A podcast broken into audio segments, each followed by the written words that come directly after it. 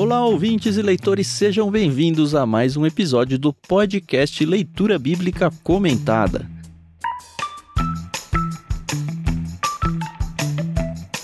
Eu sou o Thiago André Monteiro, arroba Vulgutan. Estou aqui com a Carol Simão e com o Ricardinho para a gente dar sequência na nossa leitura bíblica do livro de Oséias. Hoje é a vez do capítulo 3, o longuíssimo capítulo 3. Bom dia, Carol. Bom dia, Ricardinho. Tudo bem? Oi, pessoal, tudo bem? Aqui é a Carol Simão e vocês precisam ver a mágica que é a edição desses podcasts, viu? Parece que a gente gravou não faz cinco minutos o capítulo 2. E aí, gente, como vocês estão? Espero que todos estejam bem e animados para ir o nosso capítulo 3. Eu diria que não, Carol. Eu acho que faz uma semana que a gente gravou o capítulo 2. Também.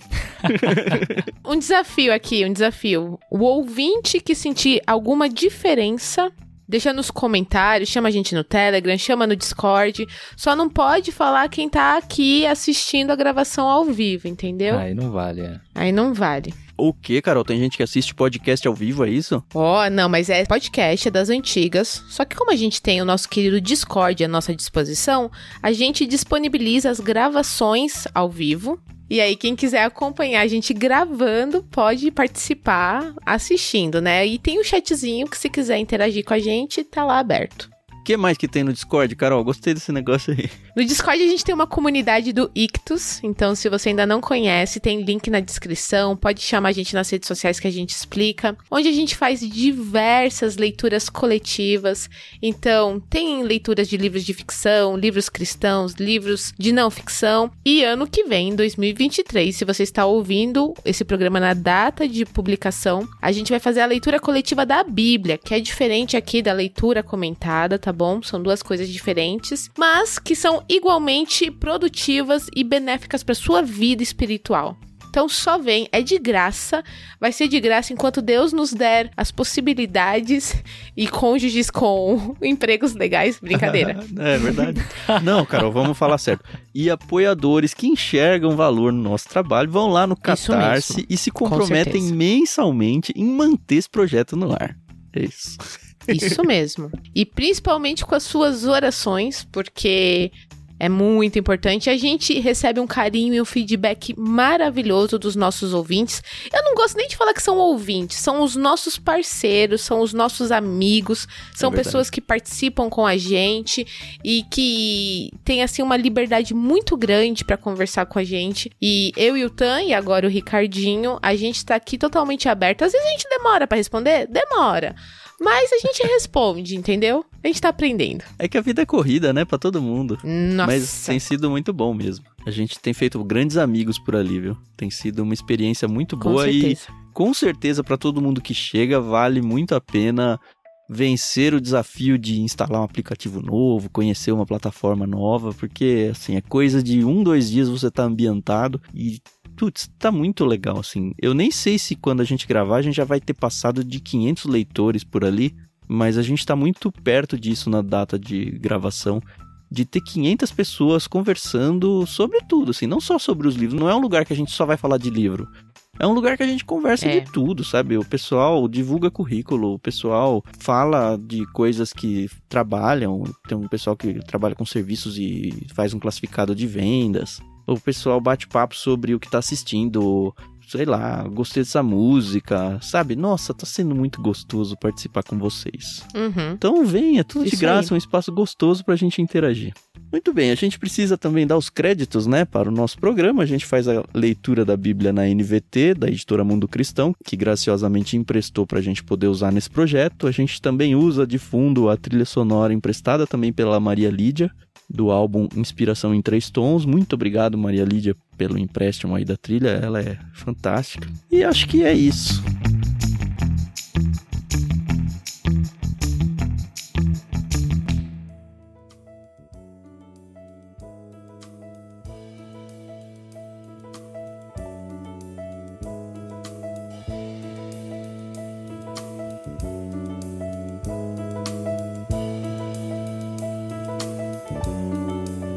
Estamos prontos para entrar no enorme capítulo 3, que tem só cinco versículos.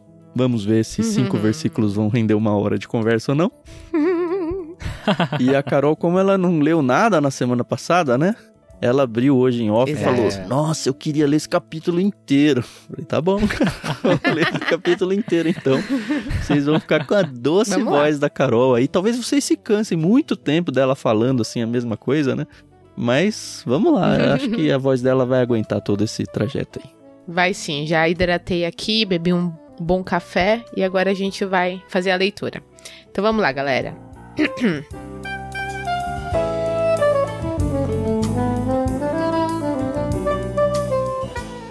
Então o Senhor me disse: Vá e ame sua esposa outra vez, embora ela cometa adultério com o um amante. Isso mostrará que o Senhor ainda ama Israel, ainda que o povo tenha se voltado para outros deuses e sinta prazer em lhes trazer ofertas. Assim, eu a comprei de volta por 15 peças de prata, um barril grande de cevada e um odre de vinho. Então eu lhe disse: Você viverá em minha casa por muitos dias e deixará de se prostituir. Durante esse tempo, não terá relações sexuais com ninguém, e eu também esperarei por você. Isso mostra que Israel ficará um longo tempo sem rei nem príncipe, sem sacrifícios nem colunas sagradas, sem sacerdotes nem ídolos. Depois disso, porém, o povo retornará e buscará o Senhor seu Deus e o descendente de Davi seu rei. Naquele tempo, tremerão em reverência ao Senhor e à sua bondade.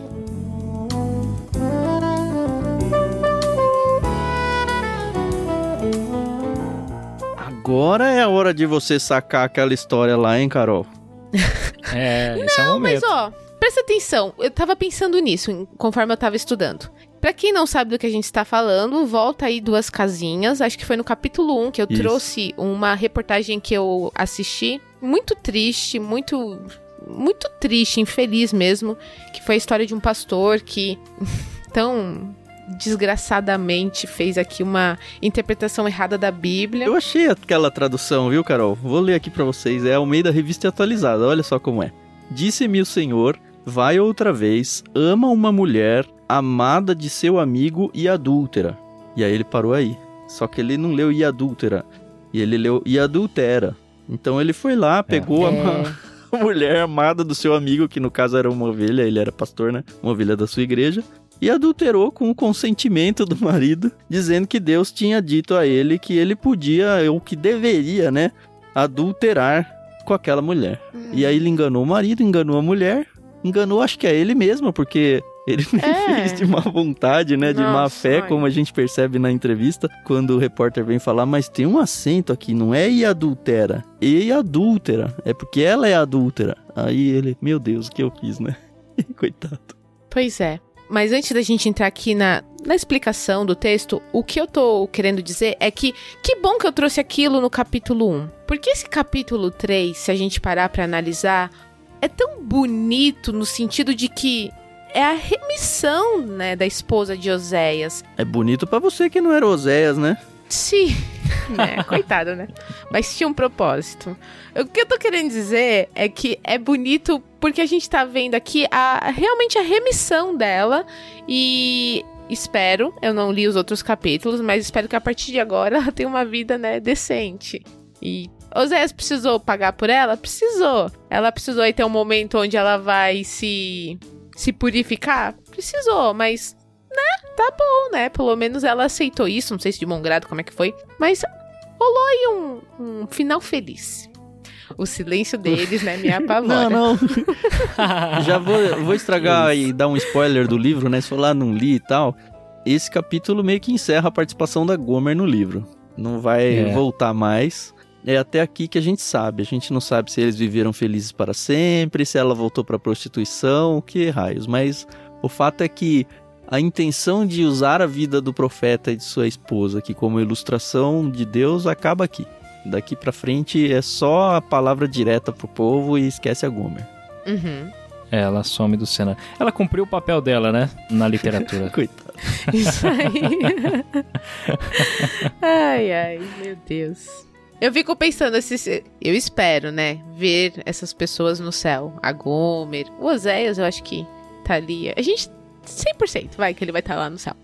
Mas eu espero que a Gomer também esteja, entendeu? Que essa remissão que aconteceu tenha realmente mudado a vida dela, o coração dela e tal. Né? Espero. De verdade.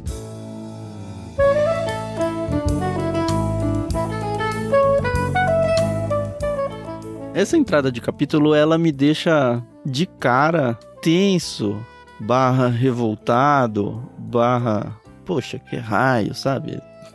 Enfim. Mas depois que a gente lê e principalmente estuda o significado dele, olha só que interessante. A gente, em princípio, se coloca no lugar do Oséias. Talvez as mulheres que leem isso se colocam naturalmente no lugar da Gomer, como a Carol claramente fez aqui, acho que é muito natural. E me colocando como lugar do homem, eu falo, putz, cara, eu já tive que casar com uma adúltera, uma prostituta, né? Aparentemente ela saiu desse casamento e voltou para uhum. prostituição. Pelo singular em vez do plural aqui, que diz, embora ela cometa adultério com um amante, a impressão que dá é que, pensando só na história dela, tá? Não tô fazendo paralelo com Israel aqui. É que ela abandonou Oséias e ela tinha um relacionamento com uma pessoa. Não era mais um contexto de prostituição, seja ele cultual ou não, no sentido de ter vários homens. Mas o fato é que ela tinha ido e tinha um outro amante. Até aí, a questão toda humana me deixa meio revoltado, meio. Cara, o que, que você tá fazendo, Deus, sabe? Desde o início do livro a gente vai nisso, né? Mas uhum. quando a gente lembra que, cara, isso é uma representação de um todo muito maior, é muito surpreendente de ver a ação de Deus, a gente falou isso um pouco no passado, aí no capítulo passado, a ação de resgate de Deus. Uhum. Porque a gente não pode esquecer que a Gomer aqui, a esposa, é Israel, e num segundo momento eu gosto de fazer, apesar de estar tá meio que fugindo do texto, eu gosto de trazer isso pra gente também. Nós cristãos talvez estejamos em algum nível dentro dessa ilustração também. E nota como Deus vai em resgate dela, por mais que esteja tudo errado por mais que ela tenha feito errado e feito errado em cima do errado, me volta de novo à mente a parábola do filho pródigo. Mas muito mais do que ela se arrepender e voltar, é o pai indo buscar o filho lá no meio dos porcos, sabe? Não acontece isso na parábola, uhum. mas acontece isso daqui. É Deus não desistindo da gente, é isso que eu tô querendo dizer, é aí que eu quero chegar, sabe? É Deus não desistindo da uhum. gente, é ele ter uma, um plano, aqui de novo, com Israel em primeiro lugar, mas ele tem um plano com seus escolhidos e meio que não importa o que os escolhidos façam, o plano de Deus não muda, sabe? O resgate de Deus continua tão efetivo e tão eficaz quanto sempre foi. Isso é muito louco. Uhum. A ponto dele usar o próprio recurso. Exato. Para executar o seu plano. No caso, aqui a gente tem um recurso material, né? No caso de José, tá ali no versículo 2, mas no caso de Deus é a entrega do filho, né? Para um sacrifício definitivo. No 1, o texto está dizendo: Você pode não me amar, mas eu te amo. É, uhum. é isso, né? Ainda Exatamente. que o povo tenha se voltado para um outros deuses e sinta prazer, sabe? Cara, sinta prazer. É, é a gente leva pro pecado, vai. Sinta prazer é, em se, é, se é. afundar no pecado. Olha, isso mostrará que o Senhor ainda ama Israel. Eu ainda é. amo, apesar disso tudo, apesar de não fazer nenhum sentido eu ainda amo Israel, sabe? O quão Deus tem que ser Deus. O quão diferente ele tem que ser de nós, seres humanos, para chegar nesse ponto, sabe? De se humilhar desse jeito. E a humilhação total, como o Ricardinho falou bem, sabe? É a encarnação de Deus num ser humano, sabe? Numa limitação, uhum. num sacrifício humano, sabe? Numa morte horrorosa do jeito que foi, sabe? É, é esse nível de amor que acho que nenhum ser humano seria capaz de imaginar se possível fazer Demonstrar, por alguém, né? sabe? É.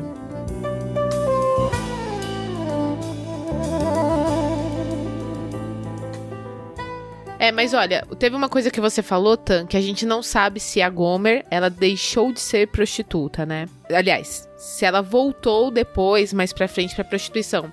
Mas na NVI, no versículo 3 da versão NVI, fala: Você viverá comigo por muitos dias, você não será mais prostituta, nem será de nenhum outro homem. É, a impressão que dá é que ela fica pra lá direto, de verdade, uhum. de verdade. Isso. Eu acho legal porque o capítulo 3, se a gente for ver, como são cinco versículos, eu gostei muito de uma divisão que eu vi. Que o primeiro versículo fala sobre a ordem de Deus, né? Deus fala para Oséias, vai lá e busca ela. O versículo 2 e o 3 demonstram a redenção dela, né? o Oséias sendo o redentor dela. Os versículos 4 e 5 falam sobre a promessa de restauração.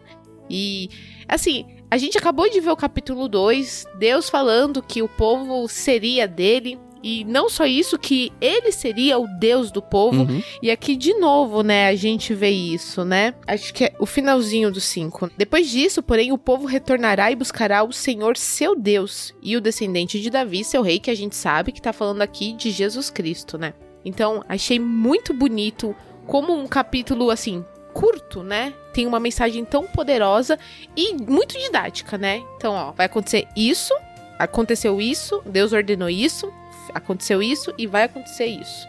Então achei bem, assim, bem legal. Eu que gosto de falar muito, apesar de não parecer aqui no podcast, eu gosto. e às vezes eu não sei me expressar. Mas achei assim que foi certeira aqui a, essa narrativa.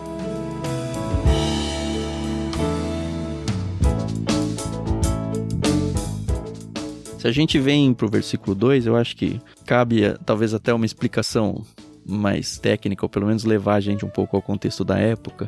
Ela é comprada, né? Porque basicamente ela é uma escrava, vai. Ela é comprada como se comprava escravos por aqui. Então comprei de volta pois por é, 15 né? peças de prata, um barril grande de cevada e um odre de vinho. Eu li em alguns lugares, inclusive as notas da NVT de estudo, ela diz que ah, foi comprado muito barato. Em outros é. eu vi e assim, não vi esse comentário só em um lugar, tá? Pelo menos dois falaram que foi muito barato e pelo menos outros dois dizendo que era o preço normal, porque aqui ele não estava falando só do preço em prata, mas na soma do barril de cevada e de um odre. Eu gostei muito de um lugar, é uma nota de uma outra Bíblia de estudo que diz o seguinte, olha: a cevada era uma oferta por alguém que tivesse sido acusado de adultério, e ele leva a gente para número 515 que, assim, é basicamente um livro de regras ali. E, de fato, uhum. é um jeito de resgatar alguém que estava em adultério. Então, casa muito com o texto, sabe? Achei muito interessante. Eu tendo a acreditar que não tem muito significado essa coisa de comprou barato, porque eu acho que pagou o que tinha que pagar, sabe? Considerando isso, gostei muito dessa nota trazendo a questão do olha cevada. Então é meio que tô cumprindo com o necessário para resgate dessa pessoa aqui. E é isso que é, sabe? Uhum. É, o resgate com gasto, acho que é o foco, né? Uhum. Que não foi de graça, né? Exatamente, não foi de graça. Teve um custo. Saiu do bolso do Osés, né? Uhum. Então, eu acho que essa é a ênfase, né? Embora uhum. seja se foi barato, se foi caro, o que importa é o preço, né? Uhum. Sim, e assim, eu sei que não entra no mérito de ser muito ou pouco, era a esposa dele, né? Já era a esposa dele. E uhum. ela, infelizmente, acabou, né, é, se entregando a esse desejo carnal dela. Uhum. E ele não pôde reivindicar, ó, oh, é minha esposa, eu sou casado com ela, deixa eu levar ela para casa. Não, como o Tan bem falou, ela tinha se tornado uma escrava, né? Então, ele precisou pagar não tô falando que ela era uma propriedade dele, mas ele precisou pagar por aquilo que já era dele, né? No sentido de que era família, né? Era a metade dele. E essa restituição, apesar de ser uma restituição dela para o seu verdadeiro esposo, vai, vou trazer para o conceito da época, seu verdadeiro dono. Uhum. E se a gente for trazer para hoje em dia, lembrando do uhum. paralelo de nós em relação a Deus, ele é sim o nosso dono. Ela é reparada, só que ela não vem e beleza, sou sua esposa, né? Ela é colocada de lado. Totalmente de lado, olha só. Sim, sim. É, você viverá em minha casa por muitos dias e deixará de se prostituir. Que bom, uma super redenção para ela. Uhum. Se bem que a gente uhum, sabe que ela uhum. gostava disso, né? E a gente sabe isso pelo capítulo 2, quando tá fazendo o paralelo com o povo, que o povo gosta de ir atrás dos deuses. Se o paralelo é esse, para ela não era, ai, que bom, estava sendo sofrida a minha vida do lado de lá. Não. Ela só tá voltando mesmo. Mas você vem, não vai ter mais relações com outros deuses aí, certo? Esse tempo não terá uhum. relações sexuais com ninguém. E eu também esperarei por você. O que, que quer dizer isso? Que ela também não ia ter mais relações com Oséias. Ela foi resgatada, mas ela tá. Vou usar o termo que a gente usou na semana passada. Ela tá de castigo. E de novo começa aquela mistura do paralelo da Gomer com Israel, né? Por que começa esse paralelo? Já abre o capítulo 4, esquece a Gomer, já vamos falar de Israel de vez, né? Isso mostra que Israel ficará um longo período. E aí vem uma sequência muito importante de palavras, né? Sem rei para Israel, Israel é uma monarquia, né? Você vai ficar um longo período uhum. sem rei, uhum. nem príncipe. O que quer dizer isso? Não tem nem linhagem, Não tem nem esperança de alguém Não tem vir. um herdeiro, não né? tem um herdeiro, sabe? É. Sem sacrifícios, pensa, não é só o sacrifício para Deus. Ele tá num contexto de vários deuses. Então, para eles que estavam adulterando com outros deuses, sacrifícios talvez fossem até mais vigorosos ou importantes do que simplesmente o sacrifício do templo de Deus. Nem colunas sagradas. Quantas e quantas vezes a gente vê em Josué e em Juízes a luta em Reis também, né? A luta com esse negócio de coluna sagrada. Todo lugar tinha coluna sagrada, coluna sagrada. Ó, você vai ficar sem religião, basicamente. Uhum. Sem sacerdotes, que eram os representantes, né? Não vai ter nem ídolos. Trazendo a ideia dos ídolos do lar. Que, cara, a gente volta até Raquel com isso, sabe? Trazendo os ídolos do lar roubados de Labão. É. Nossa, é verdade. E, assim, venha e você tá aqui no cantinho. Acabou tudo pra você. Você tá 100% de castigo. E poderia acabar aí o capítulo, mas tem o verso 5, né? Depois disso, porém, a primeira leitura minha é pensar que, beleza, é a volta do exílio. Mas não é, né? É um negócio que não chegou ainda. Pegadinha, né? É.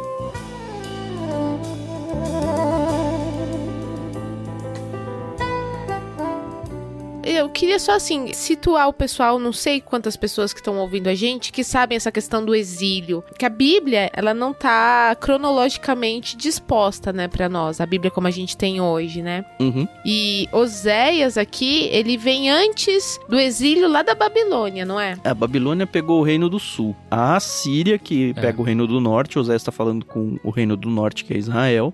Mas Aham. eu acho que a gente falou isso, eu não tenho certeza se a gente completou a história lá no prefácio. Mas a gente vai de novo, é um capítulo curto, acho que vale a pena. Na história de Israel aqui, a gente tem Oséias mais ou menos perto do final do reino de Israel, porque ainda vão ter, se não me engano, sete Uhum. ou nove reis que vão governar aí depois do Jeroboão, que é o início do ministério do Oséias. Eles vão ser dominados pelo povo da Assíria. Eles vão ser levados como escravos, né, cativos para a Síria. Eu sei que tem um povo que vai para o Egito, tem um povo que fica na terra, mas sim, a grosso modo, eles vão cativos para a Síria, eles ficam lá Uhum. muitos, muito tempo. E aí lá depois com Esdras e Neemias, se você quer saber as histórias na Bíblia aí, eles retornam para a terra de Israel, para a terra prometida. Então é esse o exílio que a gente está falando, né? E o que eu disse é que esse verso 5, ele dá a entender de que ele está profetizando sobre esse retorno para Israel pós-exílio assírio. Só que ele tem elementos aqui que não aconteceram nesse retorno. Por isso que eu falo, parece que é, mas não é. Eu vou ler de novo. Depois disso, porém, o povo reinará e buscará o Senhor. Num certo sentido, o povo buscou o Senhor voltando. Porque eles reconstruíram o templo e tudo na época de Esdras e Neemias. Mas eu acho que não na Uhum. intensidade que o texto traz aqui. Buscará o Senhor seu Deus e o descendente de Davi. Aqui foi uma interpretação da NVT, tá? Porque o texto original não tem essa palavra descendente. Ele diz seu Deus e a Davi seu rei. É isso que o texto original vai dizer. E aí fica subentendido que ele tá falando, já que Davi já morreu, né? Até nesses dias de Aham. Oséias. Então não dá pra ser o Davi. Então é alguém que vem vai no espírito de Davi, na mesma forma que o João Batista veio no espírito do Elias. Ele Uhum. tá claramente pra nós hoje falando sobre o Messias, sobre Jesus. Tanto que a NVT teve a ousadia e a audácia aí de colocar o descendente de Davi. Tudo bem. Seu rei. Até aí, se você tá pensando no retorno do exílio, eu não lembro se teve um descendente de Davi que reinou ali. Não teve, né? Não. Os governantes de Israel eram os estrangeiros, né? Eu, na verdade, eu não tenho 100% certeza disso, tá? Quem que vem com Esdras e Neemias, tem um cara que governa lá. Eu não sei se ele é da linhagem de Davi. Um dia a gente deve chegar nesse texto e a gente tenta lembrar pra prestar atenção nisso. Mas fato é que, mesmo que tenha sido, não foi um cara super marcante, a ponto de marcar uma profecia. Naquele tempo, que tempo? Essa volta. Tremerão em reverência ao Senhor e à sua bondade. E eu acho que esse capítulo ele faz eco ao final do capítulo 2, que a gente leu semana passada, ao capítulo 1, que a gente também já leu, onde a gente vê coisas como animais selvagens que já não estão mais selvagens, que convivem pacificamente com o ser humano, coisa que não aconteceu. A gente vê profecias falando que não vai ter armas mais, coisa que não aconteceu ainda. Então, assim, eu acho que o peso dessa profecia está muito mais para o segundo retorno de Cristo, que somando a toda a teologia que a gente consegue construir junto com o Novo Testamento, a gente percebe que a segunda volta de Cristo vai trazer consigo um governo de Israel, uma restituição do relacionamento entre Deus e Israel, dado que Israel, como a gente já falou algumas vezes, está de castigo hoje. Então, nesse momento, se completa de verdade o que diz a profecia no versículo 5. Eu, pelo menos, sempre entendo assim. É, eu acho que a gente vai tentando, né, encaixar no exercício hermenêutico, né, no exercício de interpretação, a gente vai pegando isso daqui e vai tentando encaixar na, na história, né? Israel, quando ele retorna, é um povo incrédulo, cara. É, é um povo que você tá lá, né? Com Neemias, Neemias faz todo um esforço junto com Esdras tal, reconstrói os muros e reconstrói a questão mental, espiritual do povo. O povo caminha bem, mas aí vem Malaquias. E você lê Malaquias, você tá lendo, cara, você lê Malaquias, a impressão que dá, ele fala de vários assuntos. A impressão que dá é que o povo ele não aprendeu absolutamente nada, cara. Nada. No exílio, você diz, né? Isso, isso, exatamente. Durante o exílio não aprendeu nada. É. Quando volta, volta a mesma tranqueira que era antes. Uhum. Aí a gente fica no nosso exercício de interpretação tentando encaixar essa profecia aqui nesse período. Não dá, né? Não dá. E aí a gente empurra. Se a gente compreende aqui claramente que o descendente de Davi, ou o Davi aqui, quem virá com o espírito de Davi é o próprio Messias, empurra para a vinda do Messias. Não cabe, porque eles rejeitaram o Messias. E não cabe nem na primeira vinda, né? Exato. Tem que ser a segunda, Exatamente. né? Não cabe. Porque ele não se tornou rei de Israel, né? No sentido terreno, físico, assim, que é profetizado. Exatamente. Nossa, gente, vocês estão falando isso e eu só fico pensando assim, as pecinhas estão se encaixando, é, então, sabe? Quanto que a gente é leu em Lucas, né? incrível, né? né? Lembra quando a gente estava é, gravando em Lucas? Quantas vezes a gente falou as pessoas estavam esperando a vinda do rei, do Messias, que ia recuperar Israel? Por quê? Porque eles estavam embebidos nesse tipo de profecia e finalmente chegou Davi, sabe? O grande descendente. Sim. Agora vai! E não foi. Que loucura, né? É. Pois é. Loucura aos nossos olhos, tá bom, gente? É isso que eu tô querendo dizer. Não, é muito interessante ver é. como Deus trabalha essa questão de profecia. Até revelando, ele esconde algumas coisas, né? Ele escondeu no Antigo Testamento inteiro esse super intervalo de tempo chamado igreja, cara que não é. cabe na cabeça de nenhum judeu hoje, sabe? E muito menos judeus na época de Cristo. Não cabia na cabeça dos discípulos. Quantas e quantas vezes Jesus ficava tentando ensinar esse tipo de coisa para os discípulos e os discípulos não entendiam. Eles só foram entender depois que Jesus morreu. E falou: tá, ele morreu, foi pro céu, não dá mais pra ser aquilo que todo mundo esperava. Só que, né? de novo, a gente vai falar isso sempre em livros de profecia é profecia, sabe? Nem um pingo no i vai mudar, nem um tio vai cair enquanto tudo não se cumprir. A gente acredita nisso. A gente abriu o LBC lá nos primórdios, quando a gente apresentou o projeto, dizendo que nós acreditávamos na verdade das escrituras. Eu sei que tem gente que lê a Bíblia de um jeito diferente da gente, meio que como uhum. boas ideias, uhum. boas lições, mas não é a verdade que conta fatos. A gente uhum. entende, uhum. falando especificamente de profecias agora, que se Deus falou, vai cumprir, sabe? A própria Bíblia fala isso Sim. em alguns textos, mas eu não tenho coragem de sequer imaginar que, olha, vamos tentar dar uma ajustadinha aqui, uma alegorizada ali. Cara, não, tá tão preto no branco, tá tão claro. A questão do exercício hermenêutico, para usar a palavra difícil que o Ricardinho trouxe aí, é tentar encaixar as peças Agora, não dá para negar que a peça tá aqui. Uhum. A questão é o que Sim. você faz com ela. E ela se encaixa, porque é tudo palavra de Deus. Ela tem que se Sim. encaixar. O exercício é como se encaixa. Não se encaixa. É. Ela se encaixa. A discussão é como. E assim, dando uma de Tim Keller, que gosta muito de trazer cultura pop para quem gosta de Senhor dos Anéis, de Tolkien, tem uma parte pelo menos eu, eu lembro bastante no filme. Não sei se agora vai ter nos livros, provavelmente. Onde o Aragorn fala pro Gandalf: mas você continua falando por enigmas, meu amigo. E sabe? É bem isso, entendeu? Ele tá ali, ele tá falando o que vai acontecer, o que tá acontecendo, mas é por enigmas. E você fica. Tá, mas eu não tô entendendo, sabe? E muitas vezes essa é a sensação que a gente tem, né? Aí a gente também sabe que o senhor Tolkien, né, deve ter lido aí a Bíblia. Um pouquinho, Talvez né? pra se inspirar, né? Só um pouquinho só, só um pouquinho. É.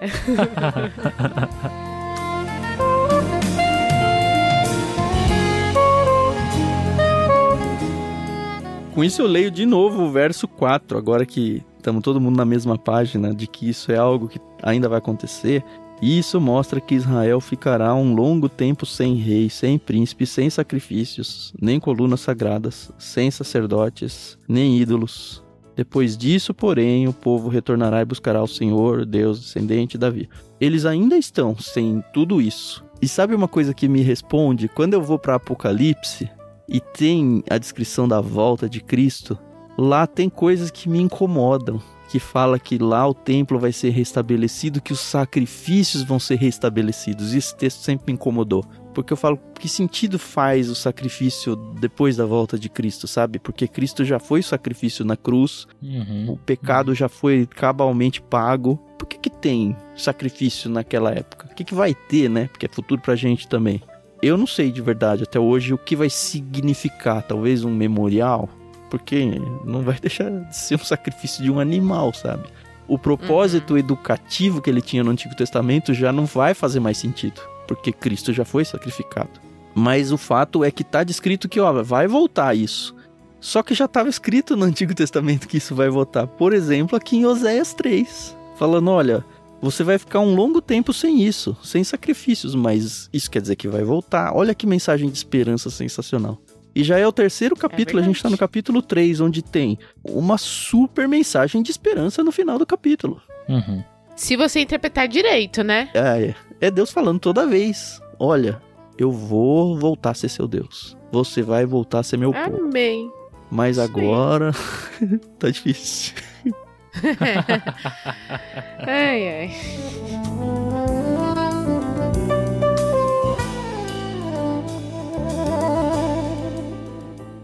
Tem um, um elemento que eu queria discutir aqui com vocês, trazer, né, à tona, para não passar assim, sem a gente perceber, que é essa questão que a Carol mencionou no início da redenção, né?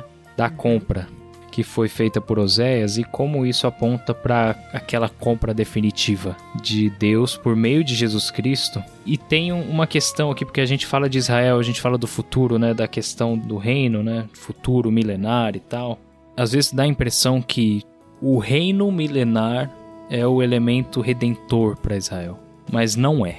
O elemento redentor para Israel é o mesmo que o nosso, Jesus Cristo. Uhum. É importante a gente fazer menção a isso para não criar nenhum tipo de dúvida.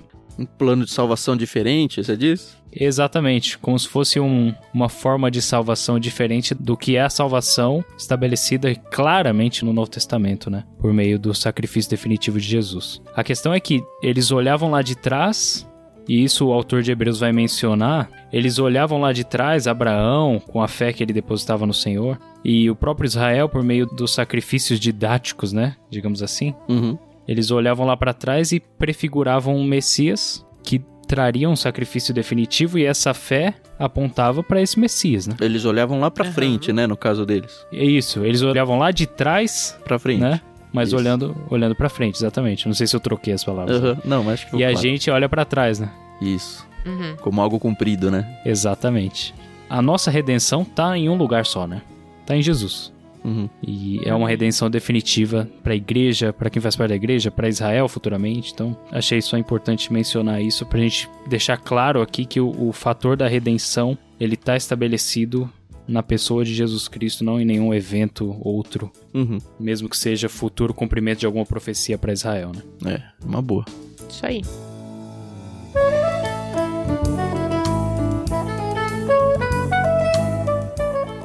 E assim, mostra pra mim que Israel e igreja vão ser sempre diferentes no sentido de que tem tratos diferentes pra acontecer com ambos. Eu sei que tem uma linha teológica que junta Israel e igreja a partir do Novo Testamento, mas eu de verdade não consigo olhar pra esse tipo de profecia no Antigo Testamento e falar que ah, a igreja é o novo Israel. Cara, como é que eu encaixo esse tipo de texto de coisas que estão prometidas pra Israel que não aconteceram se eu misturar Israel com a igreja hoje, sabe? Não caso, eu não consigo casar, de verdade. Mas eu acredito também que quem tem a sua teologia construída nessa união consegue responder esses textos aí. E de verdade eu não, eu não tô muito preocupado de ficar discutindo isso, se é A ou B, assim. Eu só descanso naquilo que eu acredito, porque para mim lenda é o que faz mais sentido, sabe? E também acho que você não tem que se recriminar, uhum. porque, ai, eu vou cancelar eles porque eles não acreditam. Eles não sei, porque eu também não sei o que a Carol e o Ricardinho pensam disso, né? O Tano não presta mais, porque ele pensa assim, cara, a gente só tá lendo a Bíblia junto. A gente sempre falou, Exatamente. né? Nunca escondeu que a gente vai acertar e vai errar. Espero que acertar mais do que errar. E o que a gente mais quer aqui no LBC é que você também crie um senso crítico bíblico para que você leia a Bíblia junto com a gente, construa de uma maneira saudável, espiritualmente saudável a sua fé e de alguma forma você se aproxime do mesmo jeito que a gente tem se aproximado muito mais e cada vez mais de Cristo. É isso, né, Tan? É, me joguei fogo e passei pano na mesma frase aqui, beleza.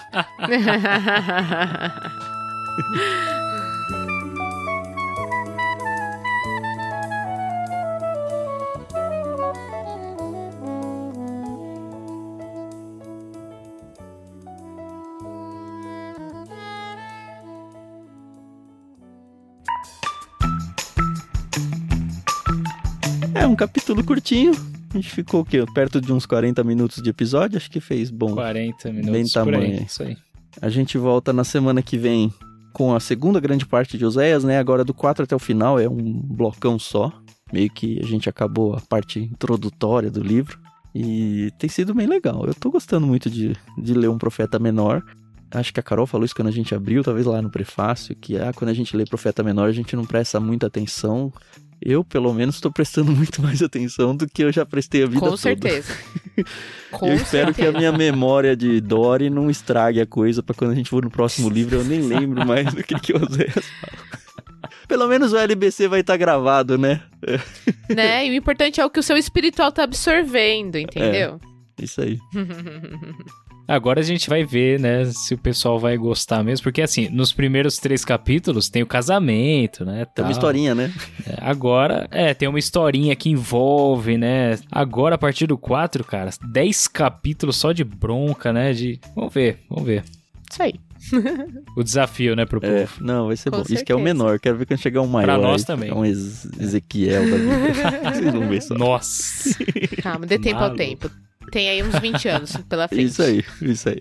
Bom, obrigado, senhores ouvintes, por estarem com a gente. Lembra que a gente tem canais no Telegram também, de vez em quando a gente esquece de falar. t.me barra leitura bíblica comentada, tudo junto, pra variar é de graça. Também temos no Ictus Podcast, que é um outro podcast que a gente tem, onde a gente fala muito sobre livros cristãos e seculares. Se você gosta desse formato de podcast e ainda não conhece, procura aí no seu agregador por Ictus Podcast e aí vai ter outros programas que desde o início a gente não quis misturar, justamente para que a experiência aqui do LBC fosse bem concentrada em Bíblia, né? Mas a gente tem também programas semanais do lado de lá do Ictus. Conheça também. E acho que é isso, né, Carol? Alguma coisa que eu tenha esquecido? Não, acho que é isso mesmo. Semana que vem a gente tá de volta. Quero agradecer demais o Ricardinho aí pelo tempo, o estudo. O pessoal que tá aqui no Discord assistindo a gente, muito obrigada. Nesse episódio participou a G e a Januse já são figurinhas mais do que marcadas, já são lendárias do nosso álbum.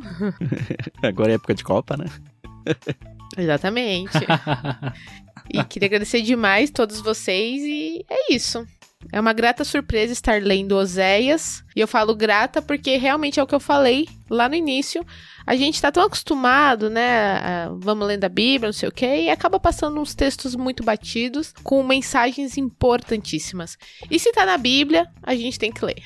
Bom, é isso aí. É um prazer estar aqui com vocês. É um prazer em várias instâncias. Né? É um prazer estudar a Bíblia. É um prazer compartilhar da Bíblia com vocês. É um prazer, assim, vai juntando prazer um em cima do outro. Legal. e no fim é, é alegria total. Né? Mas Deus abençoe a todos. Vamos caminhando. E apesar de eu saber que esse episódio vai ao ar depois das férias da Carol, quando a gente tá gravando, a Carol ainda não saiu de férias, então boas férias, Carol. Aproveite, boas eu espero Muito obrigada. que você volte renovada aí, com um ânimo novo para seguir no LBC. Isso aí, é isso aí. Obrigada, pessoal. Olhem por mim, que eu preciso descansar, preciso dormir.